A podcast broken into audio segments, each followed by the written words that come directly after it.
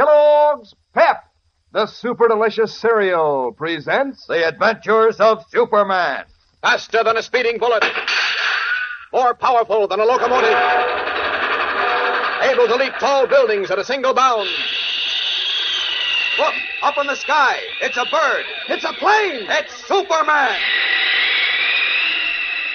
While the famed American scientist Dr. Millison works feverishly to develop an atomic detector able to recognize the presence of Superman's deadliest enemy, kryptonite, which robs the man of steel of his strength if he ventures within ten feet of it, Nazi Germany's evil genius, Der Teufel, has made good use of the piece of kryptonite he stole from the Scarlet Widow.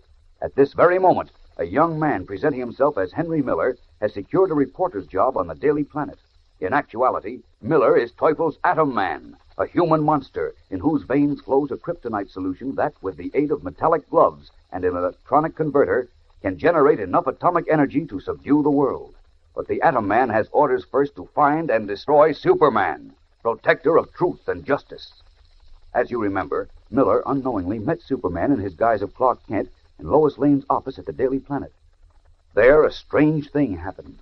Even without the aid of the metal gloves and converter, the kryptonite in the Atom Man's veins weakened and dazed Kent. Worried and concerned at what seemed to be Kent's irrational condition, Lois called a man who operates a rest farm. Mr. Grady, you've got to help me. We have a reporter here at the office who seems to have had a nervous breakdown. Yes, yes, he's definitely irrational. Well, I'd suggest you send two attendants up to get him because I'm certain he'll resist once he learns he's being. As we continue now, Kent and Lois are with Editor Perry White in the latter's office.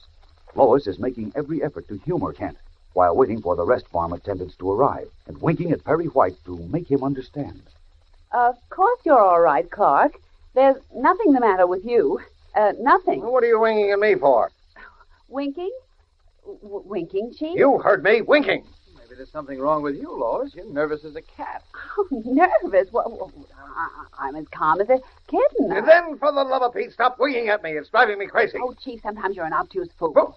What did you say? Now, look, Lois didn't. What did you say, Miss Lane? What kind of a fool am I? An obtuse fool. O B T U S E. It means dull and stupid. Oh, come now. You keep out of this, Kent. You don't work here anymore. And from this moment on, young lady, neither do you. You're fired. Again. This time it's for keeps. This time I. What's that? Your inter-office phone. Who asked you? Yes? What is it? Mr. Grady's men are out here to see Miss Lane. Who's Mr. Grady? Oh, and tell Miss, Miss Backrack to send them in, will you, Chief? I will not. What do you think this office is? A cattle ranch? All right, I'll do it myself. But, but, but, but why of all the... You keep those men out of this office.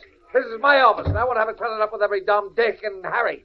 Okay, Pop, take it easy. It's a nice day out. How about coming for a walk, huh? Are you crazy? No, we ain't, Pop. Uh, take his arm, Charlie. Okay. Let go of me, you, you, you, you goons. Wait a minute, wait a minute. That's the wrong one. It's that one. Who, me? Uh, y- yes, Clark. Uh, these gentlemen want to take you for a walk. A, a walk in the sunshine. Yeah, with the birds and the bees and the squirrels. Pipe down, Charlie. Come on, pal. We ain't gonna hurt you. Oh, wait a minute. What's going on here? Lois, can you explain this? Well, uh, you see, Clark, it's uh, this way. Um, I, I don't think you're very well, and You don't think. well, I just arranged for you to go and, and, and rest. Well, that's all it is, really. Isn't that so, gentlemen? Yeah, sure. You're gonna get a nice long rest, pal. Take his arm, Charlie. Okay. Oh, wait a minute. If this is what I think it is- We'll do all the thinking, pal. That's what we get paid for. Come on. Uh, just a minute, please. We're in kind of a hurry, pal. Now, are you gonna come along quiet like, or do we have to make with the business? You mind if I ask who you two individuals are? I'll explain later, Chief. Nobody's interested in your explanation. Look, Pop, don't get in our hair. That's all we gotta say. Just don't get in our hair. I'll get in more than your hair before I'm through. I'll... Wait a minute. I- Wait a minute. Oh, Lois, do you think I'm crazy? No, Clark, but I do Grab him, think. Charlie. He's half. Okay. Hey, cut that out. Now, cut it out, I oh, said. This is terrible. Grab his other arm, Charlie. You let go of it. Let go of me, you idiot. Let go of it, Lois. Let go. Lois, do something. I know what you've got to do something. Unable to reveal his true strength, Clark Kent decides to submit as the two attendants force him out of the office despite Perry White's frantic protests. Meanwhile, in a shabby basement room in the heart of Metropolis, Henry Miller, the Atom Man, is reporting to his creator, Der Teufel. As I say, getting the job at the Daily Planet was nothing. Making contact with Superman is going to be another matter. You made, of course, some preliminary inquiries. I questioned a young reporter named Olsen, but he couldn't give me much information. He referred me to a Miss Lane. Yeah, Lois Lane. A very clever young woman. You spoke with her? Well, not really. Clark Kent came in just at that time. Clark Kent? Hmm. Yeah, I know him well. Now listen to me. They have given you a reporter's card? Yes. Good. Unfortunately, I will not be able to keep in very close contact with you, at least until Superman is in your power. Not only the police and the FBI, but hired gunmen in the employ of the Scarlet Widow are looking for me. Therefore, it will be necessary for you to operate on your own.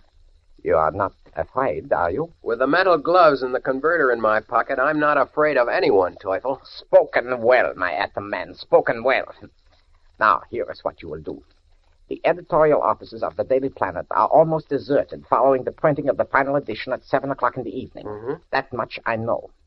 Tonight, between 7 and 8, you will go to the planet and carefully search the desks of the editor, Miss Lane, and Clark Kent for any information you can find that will lead you to contacting Superman. And if I find no such information? I feel certain you will learn something at the offices of the Daily Planet.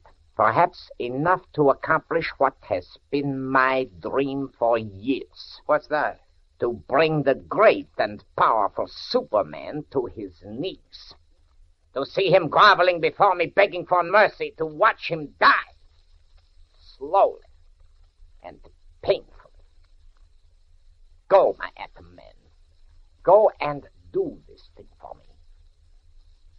Gloating even before the kill, Der Teufel, his half-crazed mind alive with the thought of subduing the American symbol of truth and decency, sends his deadly, monstrous atom man on the way. We'll return in a moment to learn what happens in the darkened offices of the Daily Planet. But right now, here's a word from your announcer. You know, gang, you're missing out on something the other kids are having a lot of fun with, unless you're collecting those new comic buttons from packages of Kellogg's Pep. You're going to be out in the cold when the fellows and girls compare notes and tell how many different buttons they've collected so far and swap their duplicates. So better hop to it. There are 18 different buttons in this new comic strip series, you know, each one with a speaking likeness of one of your favorite funny sheet characters. And the best part is, you don't have to send in a single penny for these sharp new comic buttons, not even a box top. Fact is, you can't buy 'em anywhere, but you can ask Mom to get you a package of that super delicious whole wheat flake cereal, Kellogg's Pep. Inside each package, there's a thrilling prize one of these bright new comic buttons or a military insignia or warplane button. Remember, that's P E P Pep, made by Kellogg's of Battle Creek. And now, back to the adventures of Superman. Unable to reveal his supernatural strength in the presence of Lois Lane and editor Perry White, Clark Kent decided to submit to being placed in a straitjacket and taken to a rest farm, all because Lois believes he has become temporarily irrational. It is now seven o'clock in the evening.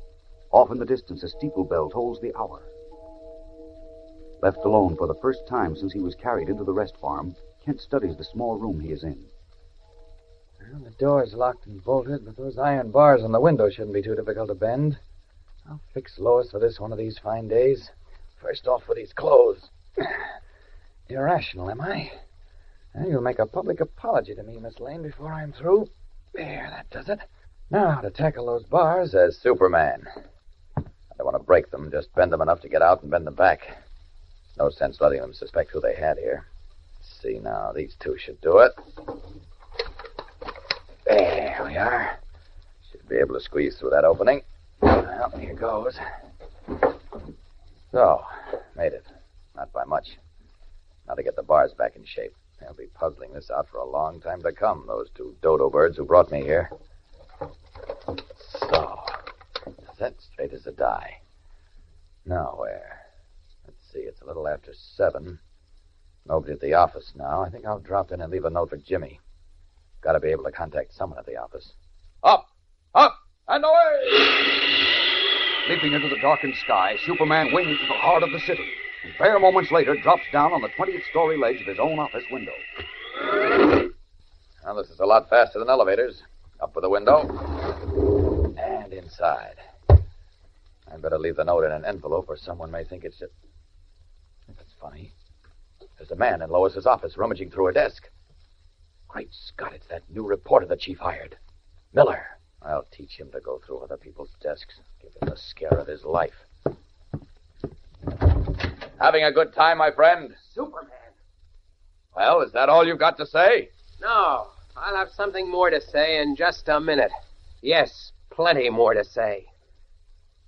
Startled at having suddenly come face to face with the one person he has traveled 4,000 miles to find, Henry Miller's hands slip into the pockets of his jacket, reaching for the metal mesh gloves and electronic converter that will transform him from an ordinary human being into a destructive monster, an atom man. He can scarcely believe his good fortune, scarcely believe that the broad shouldered, costumed figure standing in the doorway is the object of his search, and Superman, unaware of what he is in for, looks on. What will happen? The man of atoms and the man of steel face one another now. This is the vital moment. So don't fail to hear tomorrow's tense, exciting episode when only a miracle saves Superman from destruction.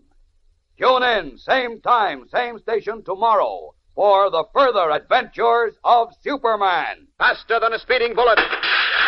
More powerful than a locomotive. Able to leap tall buildings at a single bound. Look, up in the sky. It's a bird. It's a plane. It's Superman. Fellows and girls, be sure to follow the adventures of Superman, brought to you every day, Monday through Friday, same time, same station, by the grand old Kellogg Company of Battle Creek. And for other thrilling adventures of Superman, see your local newspaper. Superman is also a copyrighted feature appearing in Superman DC Publications.